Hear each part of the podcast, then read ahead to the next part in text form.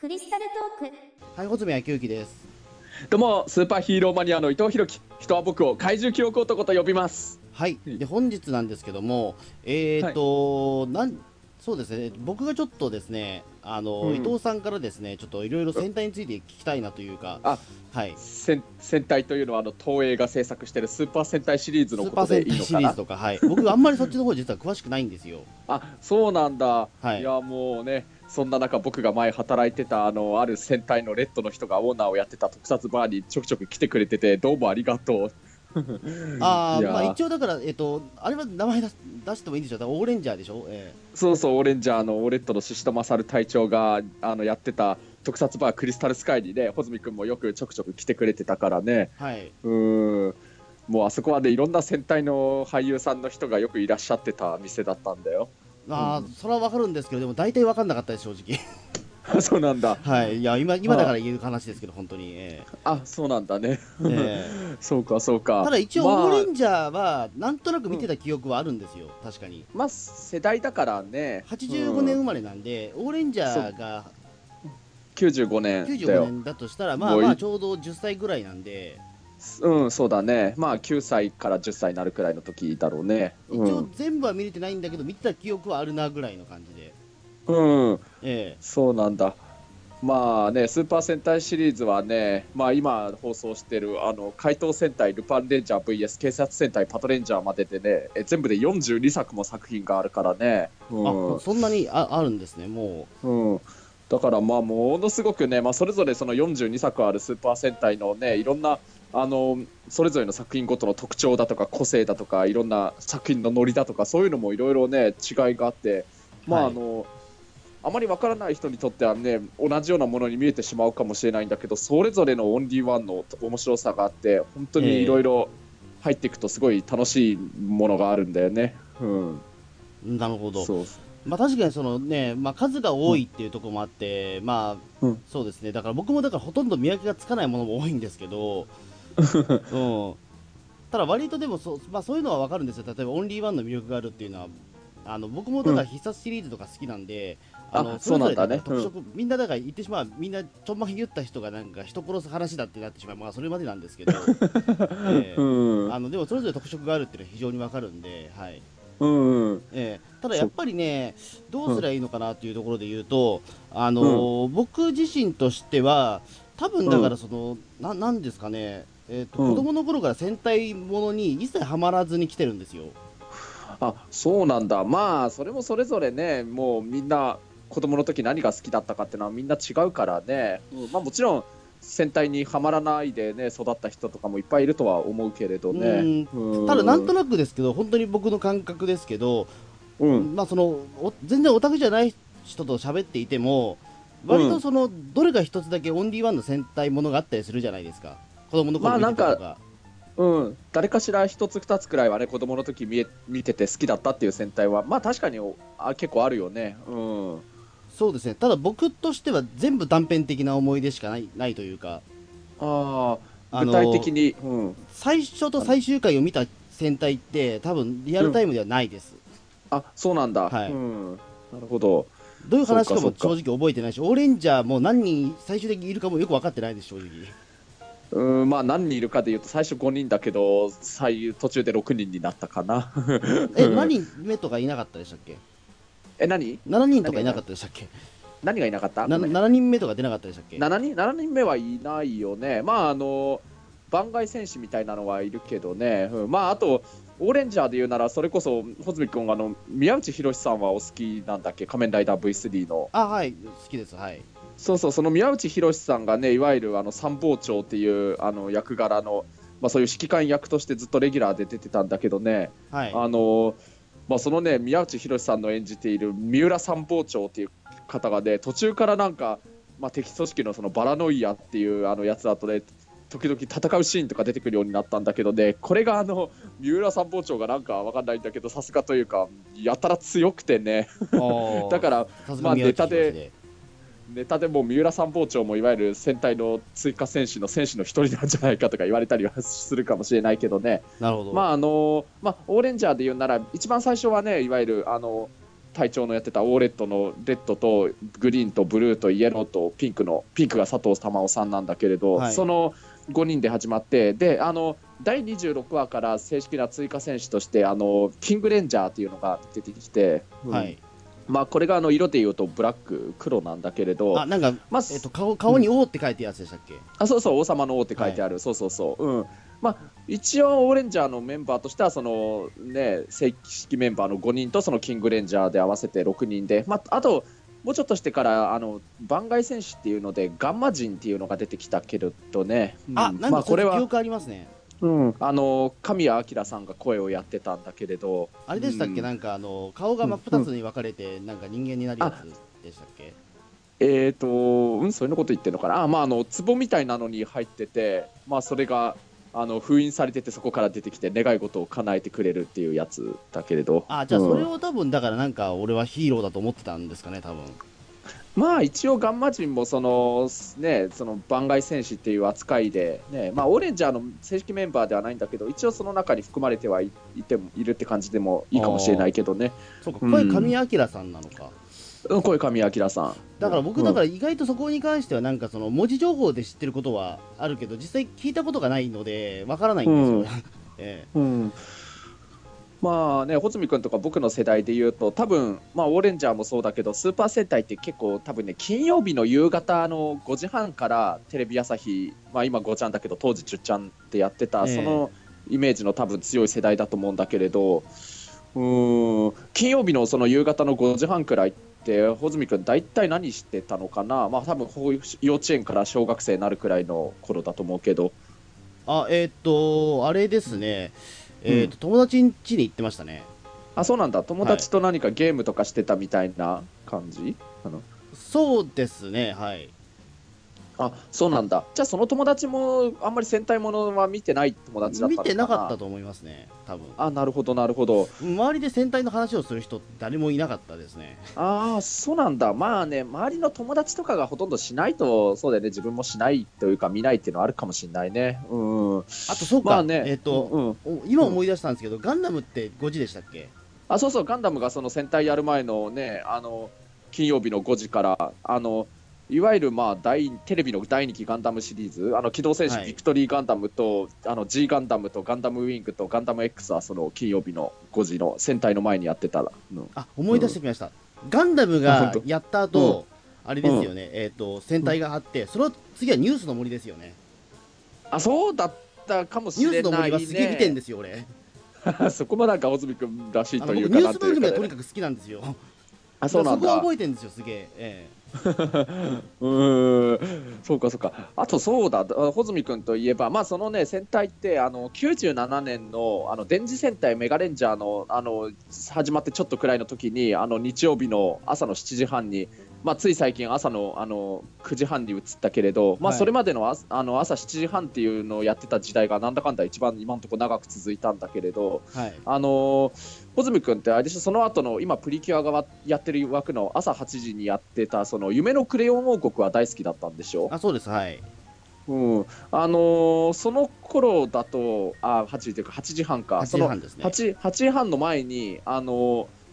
クレヨン王国でいうと、あのーまあ、いわゆるメタルヒーローシリーズっていうギャバンとかから続いてきてるシリーズだけど、あのー、ビーロボカブタックと鉄腕探偵ロボタックっていうやつがやっててで、はいその前のやその頃やってた戦隊が、まあ、電磁戦隊メガレンジャーと聖獣戦隊ギンガマンだったと思うんだけれどはい。あの夢夢のクレヨン王国はいわゆるその朝8時半に起きてテレビつけて見てたってことなんだよね。ね。はい。あーその前の,、まあ、あのビーロボカブタックとかその前のメガレンジャーとかは見てみようかなっていう気持ちにはならなかったって感じえーっとですねビビーロボカブタックは見てました。あ見てたんだ。見てました。か、ええ。うん。見てたんですけどあのーなんだろう。そんな面白くない時はあのーあれでした。えーっとサンデーモーニングでした。あそうなんだ、はい。そうなんだ。まあ僕はねまだまあそのねメガレンジャーとかビーロボカブタックとかクレヨン王国の時に中学1年生だったんだけれど、はい。まだ中学1年生にもなってたけど一応まだ一応見てはいたかな。なんだかんだ7時半には起きるのもそんなに辛くはなかったんだけど。まあ見終わった後寝ちゃったりしてたことあったけどね。そうですね。僕7時半には起きたことがないと思います多分。あそうなんだ、うん。まあねこれが7時半に起きるのと8時に起きるのとかでまた変わったりするからね。あのーあれなんですよね。結局その小学校とか中学校もそうですけど起きるのって大体7時なんですよ、うん7時だよね。7時だった。7時とか。で7時半から出かけるみたいな多分感じなんですけど。あそうなんだ。7時半出かけるって早いね。まあ、30分ぐらい歩くからかもしれないですけど俺は。あそうなんだ。うん、うん、っていうこともあるんであの、うん。大体7時半になると家を出るんですけどのあそうなんだ。うん。だから7時半に起きてるっていうことがまず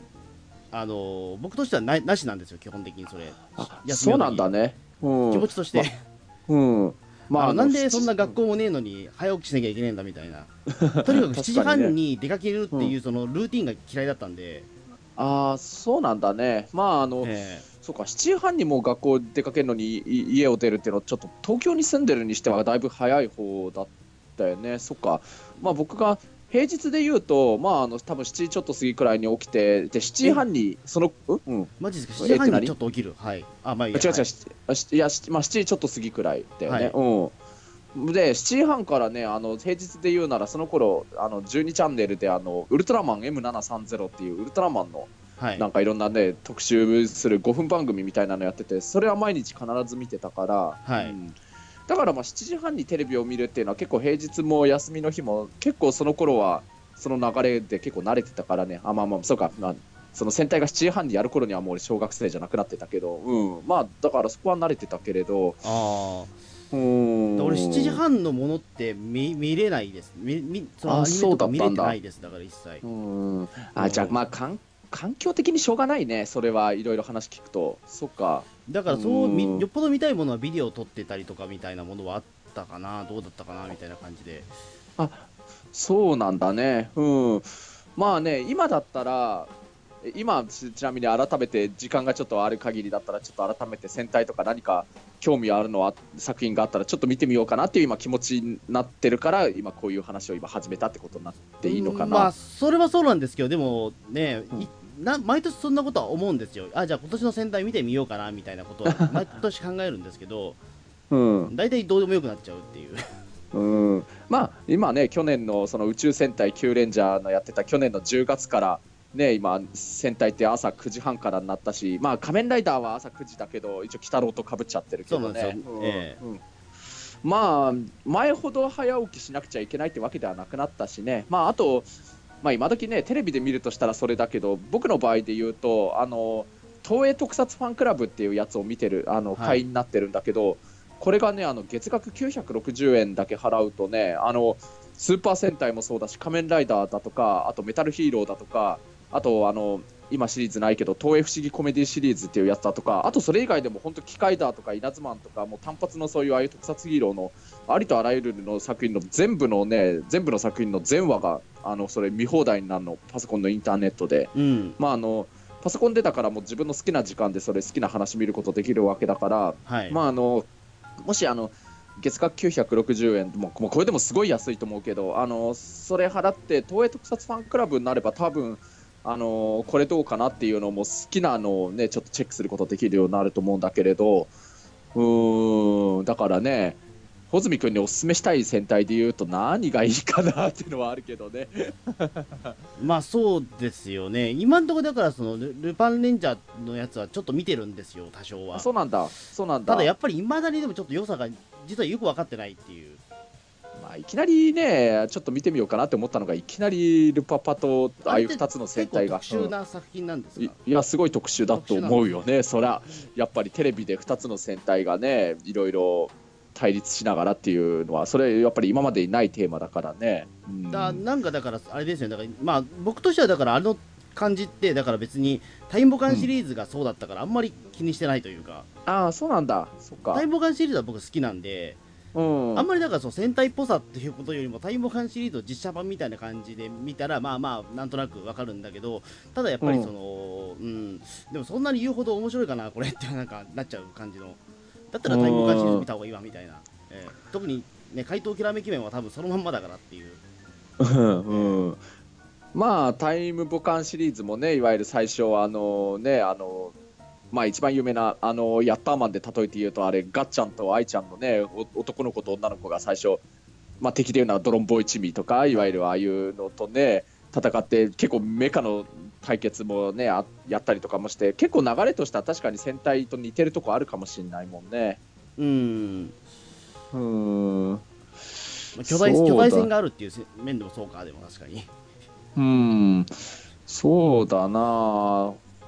魔法住くんがそうだなさっきの必殺シリーズは好きって言ってたから何にしようかな穂積君実際おすこの戦隊おすすめだよって言う言うとしてもなんか難しいな。なんだか。うんなうん。だからその戦隊っていわゆるだからその脈々と続いてるまあなんかえっ、となんですかねだから大体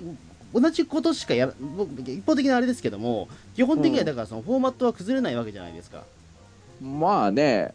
一番あの大きい流れで言うとそうかもしれないね。例えば敵と戦わない戦隊ってのはなんだかんだないわけだしね、うん、そうそうそう。だからねうん、なんかいきなりよくわからない展開があるとか例えばその必殺シリーズみたいにいきなりうん。あの、うん。主人公が八王子に左遷されるみたいな話はないわけじゃないですか。あいやそれ言うとなくはないと思うよ。いきなりそういう思わぬ展開があるっていうのはそれはええ42作もあるとね、うん。いやまあ例えばあの最終回あの本来あのと戦隊のメンバーたちが地球人なのに、あのいろんな地球の大気というかそういう空気に耐え耐えられない体になってしまって地球にいられなくなって地球にいると死んじゃうからあのああのなんていうかいつか地球に帰ってこれる日をあの願いながら宇宙へ旅立っていく旅立っていくというかとにかく地球にいると死んじゃうから地球にいられなくなったっていうそういう終わり方する戦隊とかもあったりするからね。あすごいですねそれなんか。面白そうすごいでしょう、そういうの聞くと、まあ、これええ。作品名で言うと、超新星フラッシュマンっていうやつなんだけど、あの1986年にやってたやつ、まああのまあ、だからそれ言うと、まあ、これ有名だから知ってるかもしれないけど、わかんない、もう知らないとしたらビビるかもしれないけど、あの最終回で戦隊のメンバーがなんか、あの敵のそういう怪人じゃない普通の人間のチンピラに刺されて刺されて死んじゃうっていう戦隊とかあったりするよ。あそれはあの話では知ってます。ジェジェットマンですよね。そうジェットマン、うん。あジェットマンで俺何話か見てますよでも俺リアルタあまあ、イムで、ジェうん、ジェットマンは、まああのね、まさにその金曜日の5時半にやってた時代の戦隊だからね、何話か見てんですけど、そんなに、ううんん、ハマんなかったですね、まあ、あのジェットマンで言うなら結構お母さんとかの方がね子供以上にはまっちゃったとも、ね、言うしね、ううん。ん、そうですね、だから本当思わぬ展開になるっていうのはある意味もどの作品も何かしらあるよ。やっぱりあのさっきのオレンジャーで言うならその三浦参謀長にあたる指揮官くあの指揮官のポジションの人が実は敵のうん。関係者だっただとか、そういうのも結構あるしね。うん、うんなるほど。ただ今のところだからうん。僕にとってみれば、どういうモチベーションで見ればいいのかがちょっと分かんなくて、うん、うん、例えば俺は必殺シリーズだったら例えばあの殺しのシーンが面白いから見るっていう感じで見ちゃうんですよ、うん、うん、殺しのし。だからまあ、それで言うとだからその戦隊も例えばその戦闘シーンが面白いっていう理由で見ればいいのか何なのかというか。あの例えばその必殺だったらまあ本当に必殺の話ばっかりになってますけどあのねうんやっぱりそのうんバズーカを使うやつがいるとかあの ね必殺で急に時レントゲンの。シーンになるとかそういったようなあるよね。ね、特色があって、時代劇なのに面白いでしょみたいな、そういう進め方ができるんですけど、ね戦隊ものに関してはどうすればいい、うんそれに近しいものとかあるんですか、なんかその進めるときに。ここれだからこうだから面白いみたいななんかのとか。おーっとここは結構俺の腕の見せ所になっちゃうかもしれないな。えっとねまずね何かな？例えばそれぞれの戦隊も敵のあの怪人を倒すあのとどめの技っていうのも結構あの作品によっていろんなのがあるんだよね。まあ、まあ今必殺シリーズもバズーカって言ったけど、はい。まあ、バズーカのも結構多いし、あのいわゆる5人のメンバーが同時になんかあの銃みたいなのを撃って倒すなったり、まあ、剣とかでなんかあの切ったりだとか、まあはい。あのもう例えばもう1体の怪人にもう5人がかりでなんか順番にバンバンバンって切りつけて倒したりだとか、まああのまあ、ここも必殺シリーズに似てるとここと言うかもしれないけどそれぞれのとどめの必殺技が本当にそれぞれの個性があると思う。まああのメンバー全員が急になんか空中に飛び上がってなんか火の玉みたいになってそれが合体してぶつかって倒すとかそういうのもあるしあとねあのーその後ねまあスーパー戦隊ってあのー第3作目のバトルフィーバー J からあの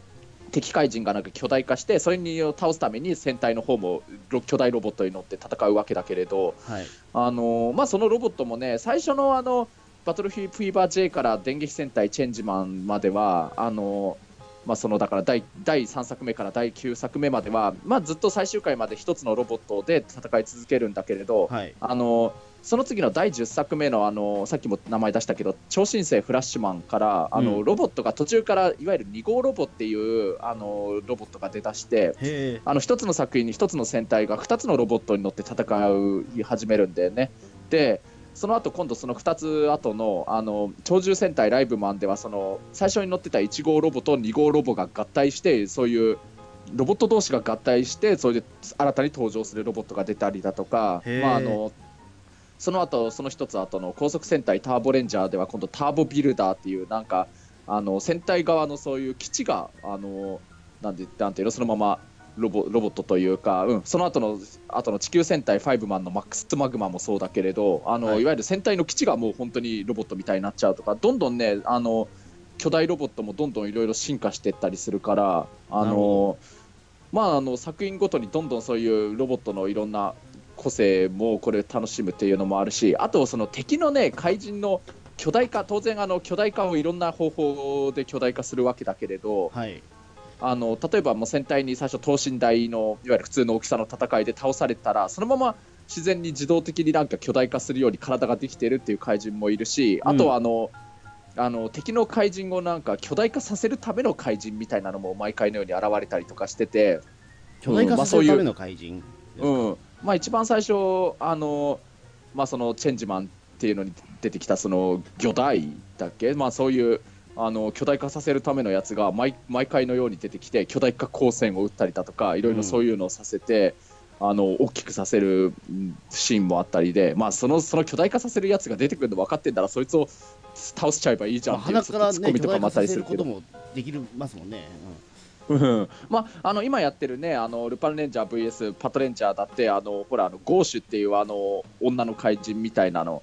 あの、あれがね竹達彩奈ちゃんのやってるあのあのゴーシュもいわゆる巨大化させるための怪人のポジションってことになるよね。ううん。うん。だからあ。あいうなんか展展開とかってなんかよよくわかんないなというか、うん。うん。まあまあそれもつ、うん、突っ込みどころにもなっちゃうんだけど。もうずっと積み重ねの上にあるから、まあ今更説明はしないんだろうけどとは思ったけど、う んまあいろいろねあのあまり見られてない人にはそれ自体が突っ込みどころになっちゃうけど。まああとこれも本当有名なので言うと僕知ってるかな？知らなかったらビビってほしいけどあのねいわゆるお菓子のあの芋羊羹を食べると巨大化するっていうのもあったりするの。これ聞いたことある？なんか物の本で読んだことはありますけど何か知らないですそれを。あのーこれはね第20作目の「激走戦隊カーレンジャー」っていうやつにこれもあの金曜日の5時半にやってた時代の1996年のオーレンジャーの一つ後のやつだけれどあーあのねまあこのはいはいはいはい、ええ。まあ、この、あのカーレンジャーって、あの全体的にね、あの流れが、ノリがもう本当に結構ギャグっぽくなんか描かれてる、あのちょっとそういうちょっとチャレンジをした戦隊で、はい。あのね、まあ、他の戦隊以上にいろいろ突っ込みどころとか、あと結構大人になって見てからなんか楽しい楽しく感じるようなブラックジョーク的なのもあったりとかしてて、あの、うん。結構僕が当時小学校6年生で穂積君が多分5年生の時の作品で比較的子供にしては大きくなりだしてきてる頃だからまたちょっとその辺のブラックジョークも少しずつ分かってきてたっていう意味でちょうどいい楽しみ方ができたと思うんだけど、はい。まああのこのね敵の暴族っていうなんか宇宙の暴走族の怪人たちなんだけれど、はい。そいつらがね一回普通の大きさの戦いで倒されるとねこれもまた劇中で何の説明もないんだけれどあのカーレンジャーのメンバーの住んでる町のあのお菓子屋さんというかそこであの売られている芋羊羹をはい。食べると、なぜかその暴族の怪人が巨大化するっていうのになんか気づいてそれからはカーレンジャーに倒されるとその芋町っていうそのお店で買った芋羊羹を食べるとあの巨大化しだしちゃうの。へ本当どういうメカニズムでそれ巨大化するのかは、まあ、本当に劇中で本当に説明されないんだけれど逆にその芋町い芋町っていうそのお店以外で買った芋羊羹では巨大化ができないんだよね。もうそれ自体もわけわかんないけど。まあでも特撮シーンは楽で良さそうですね、でも毎回芋羊羹のねなんか作り物を持っていけばいいわけですから、あまあそうかもしれないけどね。えー 確かに、なんかその、巨大化光線とかよりは全然特撮シーンは楽そうですけど、えうんあまあそう言われるとそうかもね。ええ。え うん。もうまあだからね、本当ね、戦隊って本当42作あるわけだけれど、うん。まずあのね、当然ながらまずメンバー、一番最初の初期の頃はやっぱり、ね、5レンジャーで5人だったら、ね、5人だけで最後までやるけど、まあ、あのたまに3人でやる太陽戦隊サンバルカンだとか、ねあるけど、まあ、あの最初はもうずっとその初期メンバーで最後までやっていくしロボットもなんかあの最後まで、ね、一つのロボットにずっと乗り続けるっていうのがあるけれど、まあ、途中であのいわゆる追加メンバーっていう、はい。まあ、正式なレギュラーの追加メンバーは多分あのあの恐竜戦隊10レンジャーの、えー、と第16作目の恐竜戦隊10レンジャーで登場したドラゴンレンジャーが多分メインの追加戦士では初めてだと思うんだけれど、はい。あのこれまあ金曜日のあの5時半にやってた頃の作品だけれど、まあ、それでねいわゆる6人目の戦士が出だしてそこからまあねあの結構まあ6人目の戦士が出てくるのが結構お約束みたいになってたけど途中からいわゆるその7人目8人目が出だしたりとかで最終的にはもう10人近くのメンバーが揃っちゃうような戦隊もあったりするしまああのまあ、今のルパンレンジャー VS パトレンジャーの前にやってた宇宙戦隊9レンジャーっていうのはもう最初からね、まあ、9人もいたようなそういうのもあったりするし、はい。まあのロボットの方もそのさっきちょっと言ったけどあのいわゆる途中から2号ロボットが出てきたり1号ロボットと2号ロボットが合体しだしたりだとか、まあ、あの追加戦士が出だしたりするとその追加戦士が乗る専用のロボットもあったりだとか、うん。まあ、あとそれであの戦隊のレギ初期メンバーの戦隊のロボットと追加戦士のロボットが合体するって場合もあるしあとあの比較的これ21世紀以降になってからの戦隊で多いのがあのロボット自体はいわゆる1号ロボのそのロボットあのメインのベースは同じなんだけど、はい。手とか足のパーツとかをいろいろ組み合わせてそこでもうあのもう結構何十種類もの組み合わせのパーツで戦うとかそういうのも出だしたりしてるし、うん。うん、その辺のなんかいわゆる戦隊のシリーズ重ねるごとにどんどん増えていくそういうあの進化していく面を楽しめるのもあるし、まあ、あともちろんその戦隊が変身するための変身アイテムも全部それぞれの名前があって、まあ、一番多いのはいいわゆるなんとかブレスっていう腕輪に腕につけるブレス状の形式のが多いけれど、まあ、あのそこもなんか気合で変身したりだとかで呪文みたいなの唱えて変身したりだとか、まあ、そういうい。ろんな変身の仕方もいろいろな違いがあるしあと、まあ、敵のねそのさっきのその巨大化するやり方だとかそれぞれも本当に全部個性と違いがあったりだとか、まあ、あのとどめさす必殺技も違いがあるし、まあ、あとねあの作品によってそのいわゆる三浦参謀長に当たるようなあの指揮官がいる場合もあるしあと指揮官がいない作品もあったりあとはあの、うんサポートするロボットみたいなのがいる作品もあればいない作品もあったりだとか。うん。まあだからあのやっぱりなんか違うんだよねというか。うん。まあなるほど。じゃあうんそれぞれでやっぱりじゃあ特色があるというか。うん。だからねまあそうなんだよね。まあで何から入っていくかでいうとまああのい一番やっぱりすもう全てにおいてのやっぱりね初代になったのはいわゆる秘密戦隊ゴレンジャーだけれど。実はあれなんですよ。ゴレンジャーは見てんですよ。あ見てんの？見てるって？どうやって見たの？ビデオで？ビデオで。どうやって？えあビデオで？うん、うん。ええ。まああの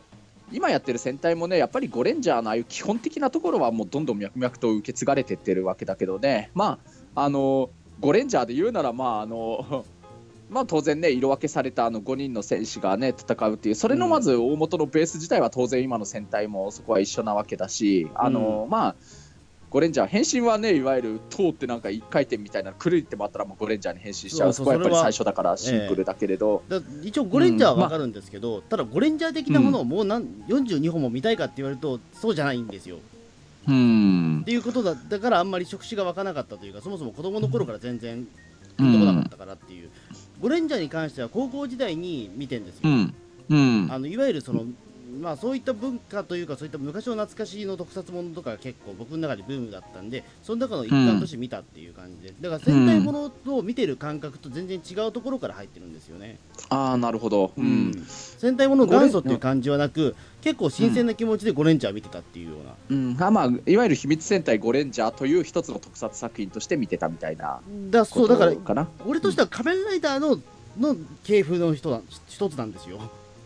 まあ、一応ねゴレンジャーの最初のなんか原案としては、最初からもう複数で登場する仮面ライダーを最初から登場させたらどうかっていう原案から始まってるみたいだからね。そうそう。でしかもだってね、青レンジャーはね V3 だしみたいなところからもうん。そうだね。そうそう。宮地ルさんだし、うん、えーっていうところでやるとやっぱりこれはライライダーからの系譜で僕はゴレンジャーでそこからうん。結局ゴレンジャーで終わってるんですよね、うん。一応なんかその若干電撃隊は見てるんだけどもまあこれは確かに、あかんなというか、うん。あかんなあかんと思っちゃったんだ、は確かに当時人気で出ねえだろうなっていうのは分かるんですけど、ね そっか、うん。うん。まああの石ノ森章太郎先生が原作してた2つは一応見てあのいわゆる八手三郎まあねあれ八手三郎という人物はいないけれどあの実在しないけどまあその八手三郎原作になってからのあと巨大ロボットが出だした後のスーパー戦隊はほとんど触れてないってことになるんだえっね。とですね、バトルフィーバーに関してはちょっあバとだけ見たトルフィーバー、うん、あそうなんだ。けども、そこまでハマってないです。あーまあよく2見れたねと思っ番ちゃうけど。戦時感もあるし、うんまあまあそんなに、うん、なんか、ううんん、っていう感じですね。うんそっかまあバそトルフィーバその先をー、見るものがないです、特にっていう感じで。うん、バトルフィーバーを見てあまりこれ良くないなあ面白くないなと思っちゃったとしたらやっぱりあんまり無理して進められないかなと思っちゃうかもしれないけどまああのバトルフィーバー J もねあのいわゆるその最後に巨大ロボット戦をやるっていう流れもねそこはもう今もどんどんね受け継がれてってる流れのベースになってるからまああのバトルフィーバー J でいうとあのいわゆるメンバーがああいうね色の名前で呼ばれてるわけではないっていうのと、まあ、バトルジャパンとかね、うん。バトルフランスとかミスアメリカとかいわゆるなんとかレッドとかそういう名前ではなくてあのアメアメリカのあのマーベルコミックとのちょっとそういうコラ,、コラボってわけじゃないかもしれないけどそういうのもああったりで、うん。ちょっとあの少し特別な空気感みたいなのがあったと思うけれどあのいわゆるあの日本で作った東映版スパイダーマンのなんかちょっとねあのそのまま流れをちょっと少しずつ受け継いでいるところがあるかもしれないけれど、まあ、なんかよく言われてるのは、レオパルトン、スパイダーマンでうんレオパルトンンの、とうん。なんかそのゴレンジャーを合体させたみたいな。そうだねそれは本当あるね。うん、今ねやってる戦隊って確かにゴレンジャーにゴレンジャーをベースにちょっとスパイダーマンとあのレオパルトンのあの要素を入れてたっていうのは確かにあると思うよね。ううんんで、まあ、その後のあのいわゆる今やのその戦隊のちょっとなんていうのシンプルな流れにちょっと受け継いでっていうので言うならその後にやってた電子戦隊デンジマンはね一応デンジレッドとかデンジブルーとかそういう呼ばれ方だしデンジロボっていうロボットに乗るしまあちょっと今のあの流れに少しまたどんどん近づいていってるところはあるかもしれないけどね。そうですね、ん。なんかデンジマンはなんか進められることはあるんですけども、ああそうか。うん。なんか、うんななんだろうなって感じがして、うん。うん。あそうなんだ。うん。うん。まあね、もしね、今からでも戦隊ちょっと見たいから、あの戦隊のちょっと、本当に大元のね、共通的なそういう流れみたいなの、ちょっとそそれをまず入っていきたいってことだったら、ゴレンジャーとあとデンジマンをちょっとだけでも見ておくと、あとは基本的にはこれこれがベースで今、ベースになって今の戦隊が作られていってるんだなってのは分かるかもしれないけどね。うーん、そうだな。あでもあとはあれはですよ、でもそれで言うと戦隊ヒーローもので言うと、僕はだからプリキュア5は好きなんですよ。ああ、プリキュア5、ね、アニメだけど。まあ、ええ。最初から5人のいる、5人ああいうのは分かるんですまよ。えあ、セーラームーンだって好きなわけだもんね。セーラームーンも好きだから、うん。うん。そうかしだって集団ヒーローものはそっちの方に行っちゃってるんですよね、欲欲求として。女の子が集団で戦うやつのが好きって感じなの？た単に男が戦ってるよ。女が戦ってる方のは見たいからですよ。あそうなんだ、まあまあまあ、それは、まあまあ、俺も女の子が戦うの好きだからね、うん、特にまあ、年取ってからそうなりましたけけどね、やっぱり。ど、うん。あそう、もう今だって、はっきり言って、うんうん。女性が主人公以外のさアニメを見たくないですからね、今。そう、うん。じゃあ無理しなくていい、本当に無理しなくていいんじゃないのって、ローチになっちゃうけどな。まあそうですよだからね、うん正直だから、うん。まあ、正直言うと、鬼太郎もそんなに見る気がしてないっていう。ええ。あそうなんだ、うん、まああのまあでも戦隊にはね、まあ、その第5作目の太陽戦隊サンバルカン以外には必ず女性メンバーはいるわけだから、それぞれのヒロインのね女性メンバーのいろいろ個性を比べてみるのもいいかもしれないけどね。うん、うん。でも結局でもその女が気に食わなかったらよね50段はその気に食わない女で見なきゃいけないんでしょっていうところで。うーまああんまり俺はいいろんいろんな立場であの俺の方は気に食わないって言い方はまあできないけれど、まあちょっと自分とはあ違うあ違うかなと思ったとしたらもうそれでじゃあこの作品は、うん、いいかなってなってもいいような気はするしね。42作もあるわけなんだから。まああとはあの第8作目のあの超天使バイオマンからはあの作品によってはやっぱり女性メンバーが2人いる、ね、作品もあったりするわけだからこれであの例えば俺と中澤さんとかはあとそういう戦隊好きな人とはたまに話題になったりするけど、うん。この戦隊女性が2人いる戦隊はどっち派とかそういうね。2択うんに増えるわけです、うん。選択肢が。うん、そういうのもあるしね。うん、うん、まあ。3択とか4択にはならないですよねあでもね女性メンバーが3人いる戦隊とかもあったりはするよ、最近だと。あのーえっ、とね、侍戦隊真剣ジャーっていうあの松坂桃李さんがレッドやってた、あ、あはいはいの2009年にやってたやつだけれど、えっ、とあれが第33作目かな、その真剣ジャーはね、まあ初期メンバーで、あのまあピンクとあのイエローがいるけれど、まあ